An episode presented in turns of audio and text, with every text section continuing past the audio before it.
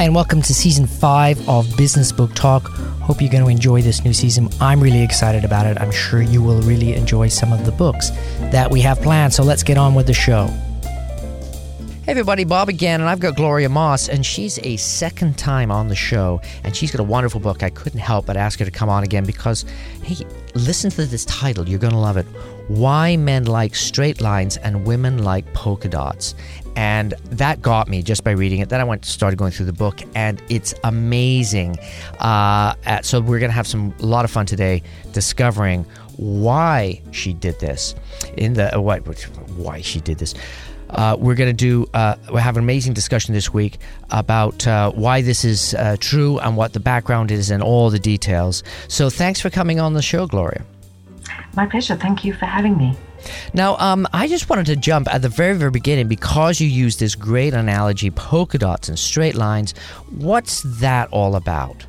It's shorthand, really, for saying that uh, over nearly 20 years of research that I've be, uh, been involved in, I have found that uh, what men and women create in visuals and what they prefer in visuals are pretty well poles apart.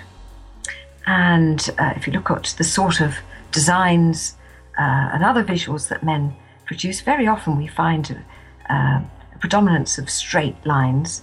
Um, women tend to use more round shapes, and um, that's brought out by the title. But the other difference is that men often prefer um, designs uh, which are fairly free of detail, uh, whereas women seem to prefer uh, to produce uh, designs that are, are, are much um, more replete with detail. Uh, so that's reflected in the polka dots and lots of lots and lots of detail in the dots in the, in the polka dot pattern. Well, you know, and it, it, it kind of harks back. We have we had a little great little chat pre-show, um, and it did remind me of, of a couple of discussions I've had with other people about this similar type of topic. Um, and you were saying that um, there is actually a physical difference between men and women, the, the way they perceive uh, details and colors like that. So, for our listening audience, can we talk a little bit about that? Yeah, I think that's a great place to start because if you thumb through the psychology literature uh, and, and look at what that has to say about men and women. Um, and it's, of course, a very controversial area. But if you look at what it says about uh, the way men and women see, after height, this is the area uh, on which we find more evidence of sex difference than any other areas. Uh, and the psychologists are absolutely clear on this point. There is enormous uh, amount of evidence to suggest that how men and women see is not the same. Of course, there will always be exceptions, but by and large, the psychology literature backs this up in a big way. So, for example, the, uh, the, the literature tells us that men have superior 3D vision over men, they have better targeting accuracy, better ability to uh, imagine objects rotated at different angles than women do. Um, and uh, in fact, men's eyes, I don't know if you know this, Bob, are actually set five millimeters further apart on average than women's eyes. And that gives them better stereoscopic vision as well as better tunnel vision. Women, by contrast, American research has suggested that up to 50% of women may actually have a fourth color pigment over men's uh, three color pigments. And the move uh, up from three to four color pigments is an exponential one, which adds hundreds of millions more colors to the array of colors that you can perceive. Uh, and and and um, of course, many of us know that a, a, vastly higher proportion of men than women are colorblind. It's about eight percent of men, as against half a percent of women. So there's another big difference in the in the area of color. And uh, finally, we can add uh, the fact that uh, two other things: uh, women, it seems, have better object location memory than men. So. Um, so all those jokes about women being able to find things in the fridge that men can't, that's really well backed up by the literature. And finally, um, it seems that um, she is much more likely to look at objects in context um, and be concerned about how things relate to context than he is. And this is the concept of field dependence as opposed to field independence. Men are more field um, independent. They look at things out of context much more than women do. Hmm. You know, it it uh, it does remind me of a conversation, and it might have been our conversation last time um, about the reasons behind this, and, and, a lot of it was environment and how we evolved as uh, very basic creatures way back when, and that women, a lot of reasons that this pigment uh, exists is because it enables them to uh, pick berries, and and uh, when they're foraging, they see it within the different details. And for guys, the reason they need the stereoscopics is because they're out running around trying to kill animals that are running around, and they they need to be able to see uh, the difference in in vast amounts of of uh, terrain. Um, so my question is, now that we kind of know all this science and and uh, people are, are have this great literature to, to, to, discover it, how can they implement it in day to day communications like uh, design and websites and product development? Should people be looking at um, a, a, product set is like we have to develop a, a, a, product for women and then we have to redevelop the product for men so it looks slightly dis- different so they'll be attracted to it? Do you think we need to do it to that extent, or do you think we can get away with what we've been doing up to now? Uh, very interesting question. Uh, we good targeting of customers is absolutely an essential part of marketing, and understanding the particular preferences of your target market is the key to success, I think. And um, some companies are doing it right, uh, but I would say that this new science of perception, as I call call it, um, opens the door to uh, massive improvements in what people across a whole range of sectors are currently doing. Um, basically, people want to um, be offered products that appeal to their visual senses. And uh, it, I, have conducted loads of experiments. Um, and what I found time and time again is that men like design that shows uh, the masculine tendencies or hunter tendencies. You, you pointed out the hunter gatherer thing. Um, uh, so men would prefer designs that present them with lots of straight lines, uh, few colors, few um, uh, few details. Really, they don't want a cluttered background, um, um, and they quite like themes that are inanimate. Uh, whereas women if you want to present uh, stuff to them that they'll really like, that with the wow factor, then you need to present them with something quite different. You need to present them with more rounded shapes, uh, more detail, more pattern, and a great deal more colour. Uh, and then you really are uh, ensuring that there's a match between uh, the marketing or the product and the preferences of the men or women, or, or, hunters and gatherers, as we could call them. But if you look at actually what's happening now, well, if we just take websites, for example, as an example, and I quote this in the book, um, we know that uh, more than 80% of the purchasers of grocery products are women. So, what should websites aimed at those women or gatherers look like? Well, probably you'd want to present those women with websites that have the gatherer look to them, so lots of round shapes and colours. But actually, I did a, a, quick and dirty analysis of of um, websites from around the world, and uh, I just looked at the num at at at, at the uh, images and the, the, shapes on the websites of very well known um, grocery companies. So, for example, Safeway over in the US, I counted twelve boxes on their site uh, Kroger, another big uh, player in the US market, uh, eight. Monoprix over in France, they had 10 boxes. Tesco over here in the UK, they had uh, seven boxes. And uh, uh, another big player in the UK, Sainsbury, they topped the list with 18 boxes. in other words, all of these grocery producers are presenting their market of women with um, a design that consists predominantly of straight lines. I don't think this is optimal.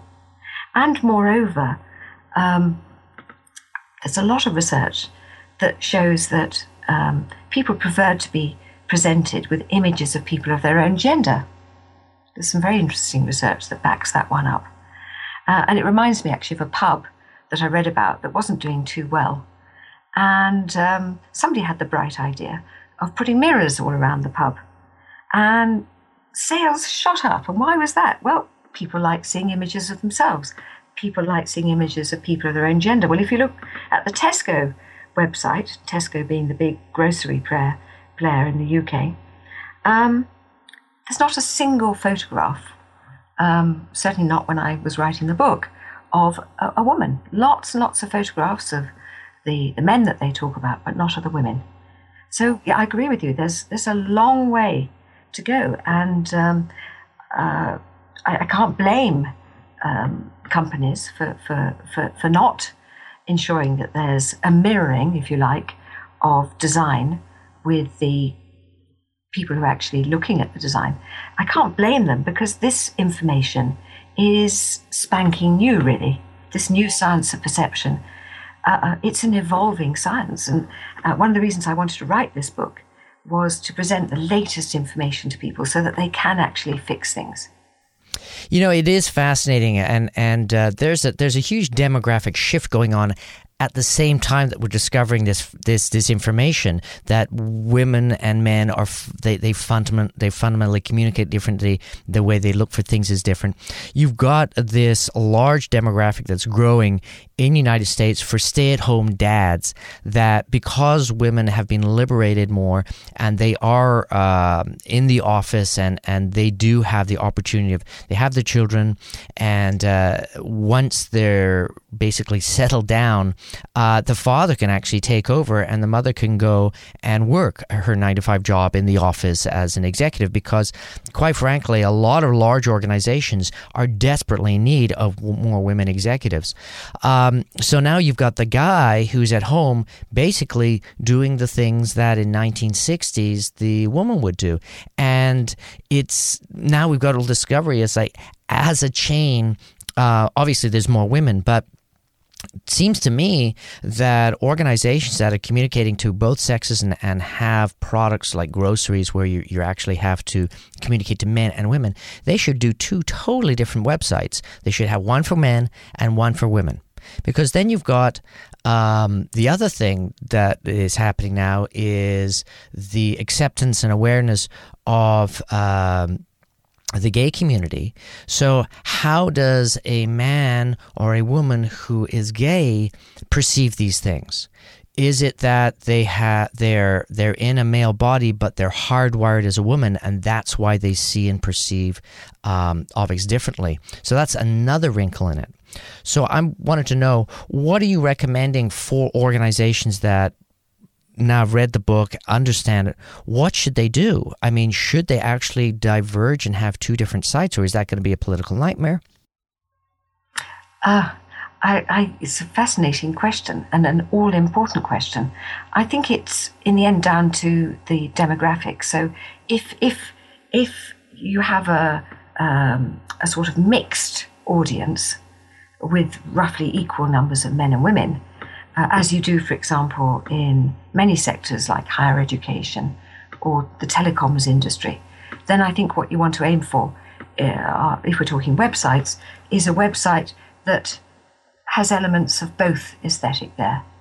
Uh, and if anything, you should move it, the, the, the, the aesthetic in the female direction because I did some experiments which showed that um, this was in response to uh, website design, that women um, liked the female elements uh, across every aspect of the website, whereas men, um, they showed a, a predisposition for the more masculine features, but they were prepared to tolerate some of the more feminine features. So, if anything, we should nudge things a bit more in the female direction, and that would bring the men with us in a way that having everything at the masculine end will not bring the women with us, if you follow what I'm saying. That's but, fascinating. But where the, where the demographic is more skewed one way or the other.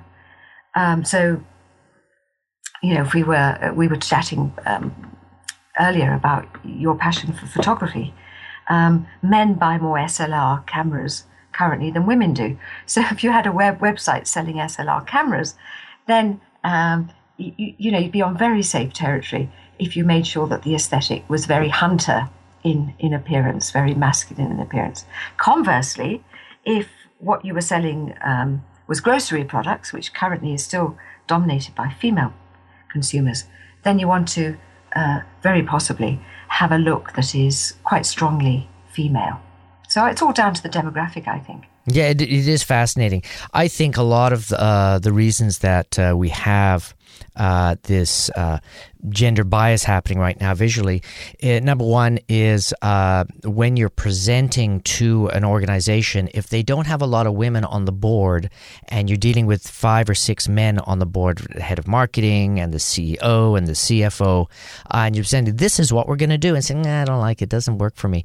It's because you're presenting to the wrong demographic. It's almost like you want to go in and say, look at guys, you're not the target demographic. So if you don't like this, that's a good thing and, and, and kind of like coach the conversation that direction. If you like what we're showing you, then we got to go back to the drawing board and produce stuff that actually turns you off. And really, you should have three or four women come into the meeting and present to them, and then the the the decision makers should watch the reaction say oh i like that and that page is nice and ooh. And if you're getting that type of reaction then you, you have got a home run. But that's not happening. You're kind of presenting in this va- male vacuum. And uh, of course everything's biased that way. So I, I think it's very valuable that we have resources like this book because you can just you can't just say it. You say oh well actually you're not the demographic. You got to say based on this book which I'm giving you guys to read, this is the reason we're going to be presenting in a totally different way from now on.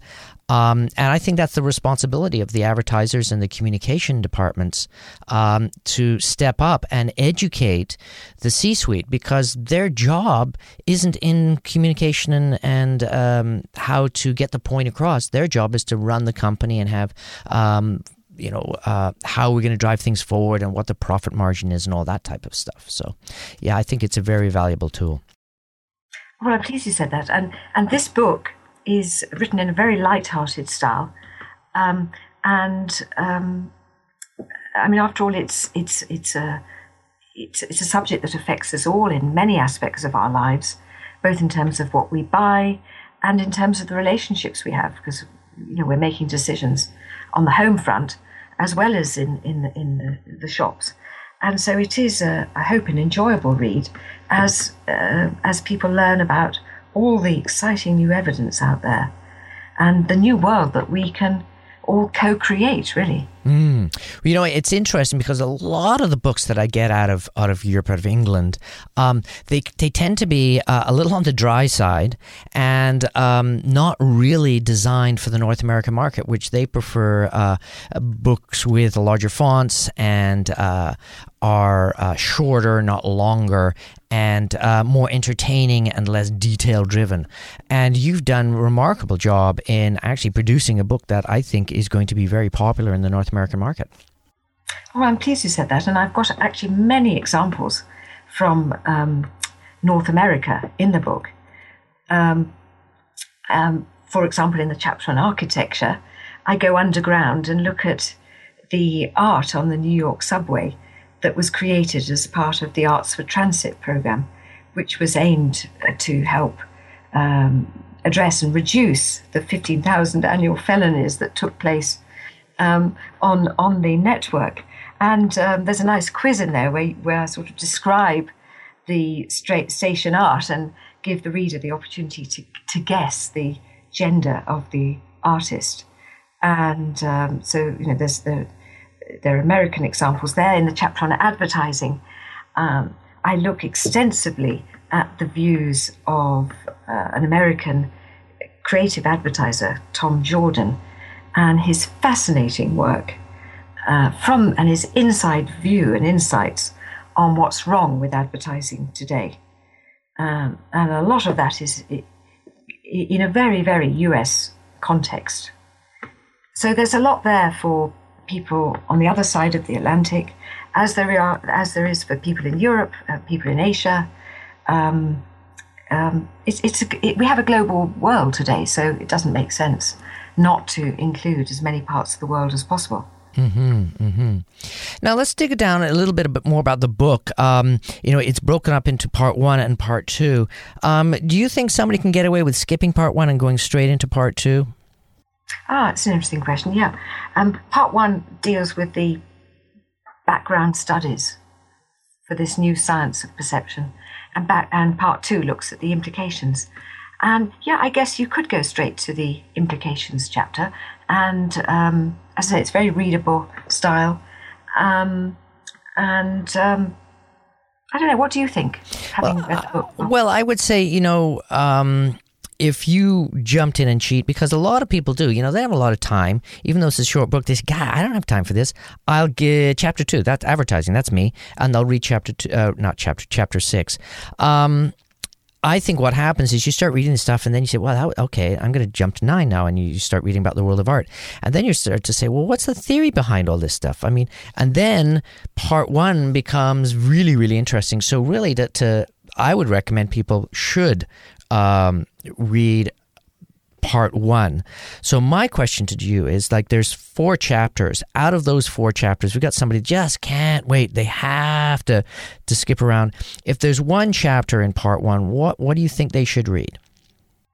Oh, well, that's an interesting one. The, the first chapter is an introduction and with lots of anecdote. I, I guess um, that's a nice way in. Um, but I guess that one is not as important, probably, as the, I think chapter chapter three would be the one I would say is a must read because chapter three is the one that looks at preferences and that um, presents readers with the information that each sex has a very strong tendency to prefer visuals created by their own gender. And I think that's such an important finding that I think um, that's a must, a must, that, that chapter three. But equally well, chapter four, which explains why these differences exist, I think is also important. And you talked about the evolutionary factors, Bob. I think you know, that's it, it, it's essential that people understand that some of these differences that the book talks about are hardwired and hardwired over hundreds of thousands of years of human history uh, when men and women were, as you aptly described it earlier, um, had a division of labor um, based on hunter and gatherer activities. And this hunting and gathering uh, division of labour operated for 90% of human history. So we're not just talking about short term social influences, we're talking about social influences that have acted on men and women for 90% of their history. And no wonder we find these differences you know, if, if men and women were for 90% of their history operating this division of labor where he was hunting and she was gathering, it's not really surprising if physical differences followed from that. Maybe uh, with the passing of time, if, if, we don't continue as hunter and gatherers, which we don't seem to be doing in modern consumer society, maybe we'll find that some of these physical uh, differences in how men and women see disappear. But we'll have to wait you know, for hundreds of thousands of years before we can see if that does uh, turn out to be the case. Yeah, well, you know, it, it's if you look, I mean, if we're going to talk start talking science fiction, look at what happens at uh, let's like a show uh, like Star Trek, where they have machines that build the product, and you actually don't have to gather anymore. You just have to stand up and talk and say, uh, "Make me a coffee hot, black with," and and and it just appears by reassembling the molecules. Now that sounds like a pretty far far fetched thing, but actually there are 3D printers now that are producing stuff, that, and and they're very primitive, but for sure those 3D printers are going to go, and they're going to we're going to have those uh, starting to assembling molecule by molecule um, products. So what happens then? So I don't think that things are happening and evolving so fast. I really think that 99% of the stuff in this book is going to be uh, still effective way in the future because um, we're still going to be stuck. Things are going to evolve so much, so the body is basically going to stay the way it is. Now, is is am I talking bunk here, or is it basically if things are evolving very, very fast, does the human um, system where it slowly evolves in that particular direction not bother with these short term changes and, and thinks more way more long term? Well, I'm not an expert on on that, but I would guess that we're pretty well stuck with the features we have, at least for the next few hundred years. And if companies want to increase their profitability, then they really need to understand this new science of perception because it's a fantastic new tool. And I, I call it a science because we can actually uh, put guesswork to one side. You know, we, we do, all we need to do is look at the demographic that we're trying to target and then produce design, marketing, buildings, whatever it is, that, uh, that will uh, match the preferences of that particular demographic. And, and there's enough research around now that we can be pretty um, precise now about what will appeal and not appeal to a particular demographic group. Um, the only problem I've found in some of the consultancy I've done is that a lot of companies haven't actually bothered to ask themselves the question as to who are they selling to. yes, yeah, that's a that's a killer one. It yeah, and, and so I, I, I think I described this in the book that I did some work for a very large North American car manufacturer, and they asked me to advise them. And my first question to them was, "Well, you know, how do you understand your demographic? Who do you think is buying cars?" And I asked the same question to a very large uh, global pharmaceutical company that asked me to do some work for them. And neither of those companies knew anything about their demographic in, in gender terms. I was able to actually supply some information, namely that when it comes to automobiles, um, um, marginally more women than men are actually buying new cars. And when it comes to pharmaceutical, vastly greater numbers of women are buying over the counter medicines than are men. Uh, and this is this is critical information. So I think companies need to get a bit wiser, and they start they need to start moving away from considering only socio-economic variables to actually looking at this gender of variable, this gender of this variable of, of gender, uh, particularly as we said earlier, the evidence for sex difference in this area is after height the most robust of all the sex differences. So it's not something you can sensibly ignore if you have an eye on the bottom line. and in these competitive times, uh, you know, I can't imagine a company that won't have its eye on the bottom line. um, you know that it, it's the more I think about it, I'm thinking about you know the the the web websites because we all communicate with that. Um, and now we're kind of dis- the, the, the website uh, as a large piece of real screen real estate is disappearing because more and more people have the uh, well, sixty percent of people are are looking at, at content on the internet when they're on the go on their smartphone. So you're talking a, a four inch screen, maybe a seven inch screen, maybe a 10 inch tablet, but I would say way, way small, real, much, much smaller real estate. Now, with that in mind, and if you have a um, a skewed demographic towards the the uh, the female side of the spectrum, is that a good thing? Because then you're tending to have, uh, le- well, actually, it's, probably the opposite. Because a lot of advice I give to people is like, just strip out all the detail and just have three or four buttons because that's what people want to see. They want to know where you are, they want to know what the deals are today, and they want to know how to contact you if they want to talk to a human being. Really, that's all a website needs to do, and all the other stuff is totally you don't need it. Now, am I wrong? that if you have uh, a grocery store, you should have all that detail and the all that information should be in um, a portable device when, when people are looking at like a seven inch screen or a four inch screen. it's it's really about how that detail is presented um, in terms of the colors and the shapes and um, the patterns used. And even if you're constrained by space, um, this still applies because you can you can select different colors. I, I even discussed color combinations in the book. Um, that that actually there's uh, evidence that that women like colors that are closer to each other on the color chart than men do. Um, so I would say yes, even if you're uh, really constrained by space, perhaps even more so, you've got to make the most of the space that you have. And so, all the more important it is that you understand how, how to use color for your target demographic. But it, it, you know, my way of thinking, there is no single best way of doing things. Everything starts from finding out who the demographic is, and then just simply matching um, what you're providing to the preferences of that demographic sector. And then, you know, there's an awful lot of research on preference that shows that if people are fed um, stuff that matches their preferences, they, they're, they're, there's an increase in their preparedness to pay a, a price premium, for example. Their concept of the, their, their perception of the uh, usefulness and utility of um, the, the object or stimulus goes up. Um, and their uh, recollection of the object or stimulus goes up. So there are a bundle of benefits that accrue from actually providing people with visuals that match their preferences and however constrained the space.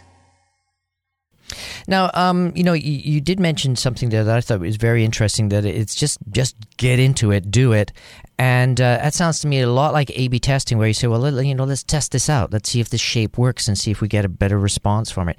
Do you think uh, are we living in an age where it's better to uh, instead of trying to figure out everything uh, in a perfect and create a perfect business plan, it's better just to let's just jump in the deep end and see what happens. And maybe after six months, we'll realize that, you know, this isn't going to work and let's pivot. So it's almost like the go in, produce stuff, test it. If it doesn't work, get over that you made a mistake and then change it to try and make it fit based on your new data. I think that's absolutely spot on. I think companies should be doing that. They should um, they should be, be confident to experiment uh, using the information in this new science of perception, which is quite specific. So it's fairly risk free experimentation in that sense. But as you say, um, if they find that they're not getting the results immediately they want, then they can nudge it in a different direction. Um, but I've always found when I've helped companies uh, nudge them in a different direction, that actually taking websites, they found that they've got more hits because there, uh, there was one uh, firm I was working with who had a, a, website that was targeting predominantly women, and it was quite a hunter look really. So um, even the male web designers um, uh, uh, managed to nudge it more in a in a feminine direction, and, and the hits went up very rapidly. Uh, but when I revisited the site after a period of time, I discovered that it was sort of moving back to where it had been before. And so I think if, if it's hunters who are doing the design, um, because their their way of seeing is different from those from that of gatherers, that they probably need regular injections of training uh, to remind them, you know, of, of how things should look from a gatherer perspective. Um, because otherwise they'll just drift back to what they're most comfortable with, and, and there are big organisational implications for these changes. Uh, it's not going to be easy. I mean, you you talked about people who are likely to imagine that what they like um, is a barometer for what all customers should like, and that therein lies the nub. The nub that that is the problem, because we tend to imagine that our own pro- preferences are universal, and what this new science of perception tells us loudly and clearly is that that is absolutely not the case. That there are a multitude of preferences, and the new science of perception has helped us enormously by enabling us to identify the elements that make up uh, the preferences of different types of groups. So, you know, guesswork can, can go, and yet um, people can launch into experimentation um, with um, a fair degree of confidence, I would say, Bob. Okay, so for our readers, they've read the book, they've they now understand that there is a big difference how do they utilize this in their day-to-day work? I mean if you're if you're the owner of a company you're saying okay great this is fantastic. Now how do i implement? Uh, if you're a manager and you're you know halfway down the, the supply chain how do you communicate this knowledge uh, in a way that's going to help the organization? I think um, there are many ways in which they could try to do that. They could um, um, communicate through workshops or uh, written materials. Um, they could hand out the book because it's a fun read, uh, so it doesn't feel like uh, um, you know, training is being thrust upon you. And then you can open it up to discussion. And this is what I tend to do in workshops. I tend to present the information and then in, invite participants in the workshop to actually look at their own products and marketing resources um, in, in a critical way um, against the backdrop of the information that people have acquired. And that's a very fruitful way forward, I think, to actually um, encourage people to access the new information. And once you start finding out about it, it's not rocket science, it's, it's, it's kind of easy to grasp. Um, but then the next step is the all important step, I think, and I don't know if you'd agree, which is relating that information back to the company's product and the company's demographic and saying, hang on, are we doing this as well as we possibly could? Is our advertising as finely tuned to the preferences of the uh, end user or purchaser as it possibly could be? And um, if you read the chapter on advertising, uh, and your listeners read the chapter on advertising, what you what you discover is that uh, a lot of the way advertising is organised is absolutely crazy. Um, because according to uh, Tom Jordan, who I quote extensively, he he was the head of uh, a Chicago advertising agency. Um, according to Tom uh, Jordan, a lot of advertising is created um, not in order to um, uh, not with the end user in mind, uh, not with the women who buy 83% of all products in mind. No, according to Tom Jordan, uh, most advertising is created with the juries in mind who run the system of prizes that gets you up the greasy pole of the advertising ladder. And of course, the, the people who sit on those juries are predominantly men. So, according to Tom Jordan, you have the somewhat crazy situation where most advertising is created not with an eye to pleasing the purchaser or end user, the majority of whom are women, but with an eye to pleasing the people who are sitting on these juries that will give you the gongs that get you up the career ladder. Um, so, uh, really, I, I, think just to just to sum it up, what people need to do is get their heads around this new information, get their heads around the new science of perception, and then um, in a in a in a kind of dispassionate way, uh, look critically at their marketing and their product, and seeing if it really is fit for purpose, whether it really is likely to um, appeal to to the, the predominant demographic. yeah, but it's not going to be easy. It's, I mean, uh, uh, I've got a background in human resources, and I think that the the challenges for organisations are immense because I think you said a lot of the people currently at the top of organisations are hunter in disposition, um, and they may well be selecting design and marketing which appeals to their hunter vision, and it's actually quite it's quite a challenge to ask people to set aside their own natural preference in favour of a group of preferences that belong to another demographic. So, you know, help along the way is, is, is, is needed, really. It's quite a, quite a, uh, a tall order to ask of people to set aside their preferences. But in many cases, that's what they will have to do. And your idea of actually bringing in people from the target demographic to help these people on their ways is, probably a pretty good one. Um, or, or, doing a lot of market research is, you know, is one way of putting that into practice. But it is a challenge, but it's a challenge that can bring enormous rewards.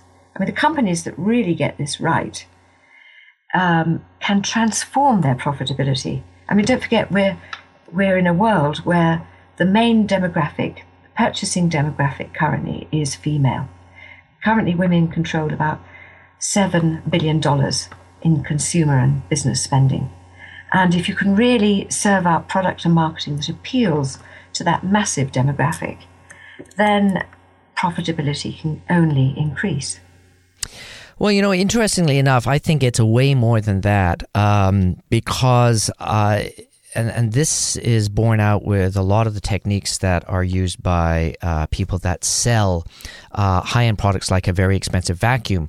And, and okay, people say, oh, the vacuum salesman. But really, it's brilliant the way that they do it because they the guy says, look, at I, I need to have the, the husband and the wife in the room when the decision's made because at the, when it comes to the close, it's the woman that makes the decision and I think in nine cases out of 10, the guy comes home and he says, I want my new car. This is the car I want. And the woman will debate him. So, why do you want that new car with the kids? And, da, da, da. and the guy will make a compromise. So the woman is happy so that he can get a car that's pretty darn close to what he wants, but still has the functionality that the woman needs. So I think, you know, the, the, in, in the in the world of, of sales and all marketing is is communicating core point so that you can make an argument for your sale, they're not even getting close to it. So uh, I think companies like you say that get this uh, research and understand that it's not the male demographic that's making the decision. Nine times out of ten, it's the female demographic. And you can look at beer ads. The reason there's sexy women there and there's guys drinking beer and the women think they're so sexy is because they know that that's what influences guys. So, you know, we're pretty simple creatures that we now have to communicate to a much more sophisticated person that has different um, biases. They desperately need to read this book more than anything else. Well, I, I think you're actually spot on that that um, even when they're not actually buying products, women are having a massive influence on purchases. Um, and currently, um, there's a high level of dissatisfaction um, amongst women. Uh, according to a survey by Greenfield, um, more than 90% of all women feel that marketers don't understand them, and maybe they don't. And so I'm hoping that this book um, will help people uh, bridge that gap, increase their understanding, but in an enjoyable way. Um, hope they'll they'll actually see that this is quite a fun new science to get your head around, and um, uh, quite apart from anything else, an understanding of this new science of perception will even out differences of opinion in the home. Uh, and I can imagine all around the world, you can you've got men and women who are uh, frustrated because they don't understand why their partner, if they're in a heterosexual relationship, doesn't agree on the colour or the shape of the sofa. Uh, and I hope finally they'll have the vocabulary through this book um, to actually diffuse tension and um, iron out iron out um, some of the problems. But you know there is an awfully long way to go, as you say. Women, uh, Bob, influence the vast majority of purchases. I mean, currently, if we if we drop into the world of cars, because you mentioned cars, I only came across one car that had gone into commercial production that was actually designed by a female designer. And that's the BMW Z4 2009 sports car, which was designed by Juliane Blasi um, in Germany. Well, to my female eyes, uh, and I don't normally wax lyrical about cars, it is a thing of extreme beauty. Um, but I was talking to somebody the other day, uh, a man, um, um, who works for a very big retailer in the UK. And he said he didn't like it very much. He preferred an earlier model. When I looked at the earlier model, what did I find? I found that the front of the car, of the model he liked, was very boxy in appearance. This car that I've quoted, the BMW Z4 2009, is the opposite of boxy. In fact, it's got uh, rounded shapes that uh, coalesce on, on the sides of the car body and it's got a compact, compactness which I find enormously appealing. Um, but it didn't appeal to him so much, which which is hardly surprising given the evidence uh, of the research that I've done over many years that actually each gender has a very strong tendency to prefer the designs produced by their own gender. QED, I, I thought when I was speaking to him. Um, you know, it, it, it's you know, it reminds me of I was I was uh, chatting with a buddy of mine, and uh, he's a photographer friend, and he came up and he he turned up in a VW Bug, you know, the new modern one, and I said, "Oh, nice car." he said, "Eh, it's my girlfriend's," and that car is considered a woman's car. because it's all round. There's no sharpness to it at all. It's the, the it's the restyling of the VW Bug. Now, um, there's a there's here in North America there was a bit of a revolution that happened several years ago uh, when the smart car was introduced. It was basically the two seater uh, designed by Swatch and uh, manufactured by uh, Mercedes, and it it absolutely exploded. You couldn't get the car. The same thing happened with the VW Bug. You couldn't buy the car. Everybody wanted it. Like the, the people were following the trucks, going to the dealership, and by the time they got the cars off the truck, they were all gone. And they had something like an 800,000 car back backlog. Now, if that is happening, it kind of goes back to the what we were talking about earlier in the interview, where guys are influenced by some of the femininity that isn't in a lot of products. So I think you know you're saying talking about profitability and and and how going back to the sticky question is how can we promote this new thinking in organ- organization i think you should go back to the hunter gatherer hunter gatherer pitch and you pitch the book saying, hey, if we use this stuff that you guys don't get and don't understand, it doesn't matter because we're going to make a ton of money. And they go, well, okay, if we're going to make money, hunter gatherer headspace, using the feminine thing, polka dots, let's try polka dots. Uh, and and you know if if we don't make a ton of money, no big deal. But if they do make a ton of money, then that's going to drive the organization in, in that direction. And I tell you, organizations right now are very, very bottom line driven. We're, we're coming out of this massive recession, but people are being very cautious about their cash flow. They're being very cautious about how they spend and what direction the company goes in because they're quite frankly, they're very nervous.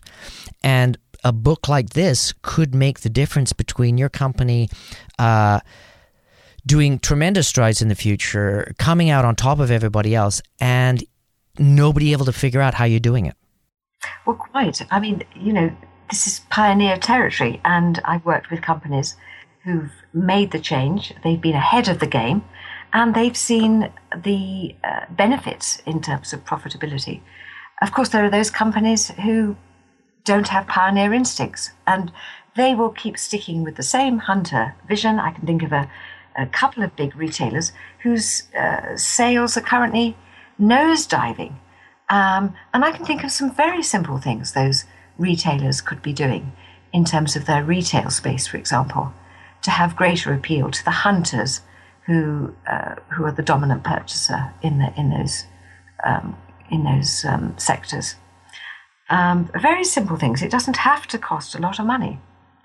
Uh, injecting the the gatherer look um, doesn't have to cost a lot of. money. I mean, if I'm not going to name names, but one of these retailers is um, they think they thought they were onto a good thing in revamping their stores.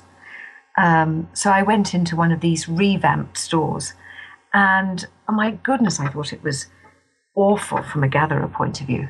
I, I mean, what we saw were um, sections of the shop um, designed in very different ways and conflicting ways. And I was standing there uh, thinking, ah, you know, this, there's a terrible clash between um, the section ahead of me and the section to the right of me and the section to the left of me. Uh, you know, why couldn't they have designed it all as they used to do in a single color? So that the field dependent side of me, i.e., that's the side that likes to see things in context, all matching neatly, could be better satisfied. But no, what we had was a series of conflicting areas in the shop which I guess would have appealed to the hunter. Because if you remember, we said that they're much more field independent. They see things independent of the context around them. Um, but this particular retailer is their sales are are dropping monthly. Uh, I can see a clear direction that they could go in, but whether they're predominantly uh, male board will have the pioneering instinct to put their foot on the brakes and uh, take the store in a different direction. Who knows? Well, you know, it, it, to take the premise of the book, really, you shouldn't be approaching the board. You should be approaching the wives of the people in the board. And, ah. you know, basically, I mean, if I was going to attack that organization and steal the account, what I would do is I'd contact the wives, I'd take them all shopping in their husband's store and say, Don't you hate this? And, and explain to them and give them all a copy of the book and say, Look, at if you want your husband to keep his job so you can enjoy your life, read the book and then tell your husband to call me on Wednesday and I'd be happy to fix their problem. That's a really interesting idea because there, there was US research which actually showed that the um, opinions that a lot of men have in organizations are very strongly influenced by their wives. Uh, and that particular piece of US research found that um, if that, that married men, that the men who are married to non-working wives were less likely to promote women, for example, than men who are married to working wives, which shows that that, that, that wives uh, can have a big influence on the attitudes of men. So that's a very a very nice strategy, Bob. Mm-hmm. Well, you know, it's uh, being uh, a husband.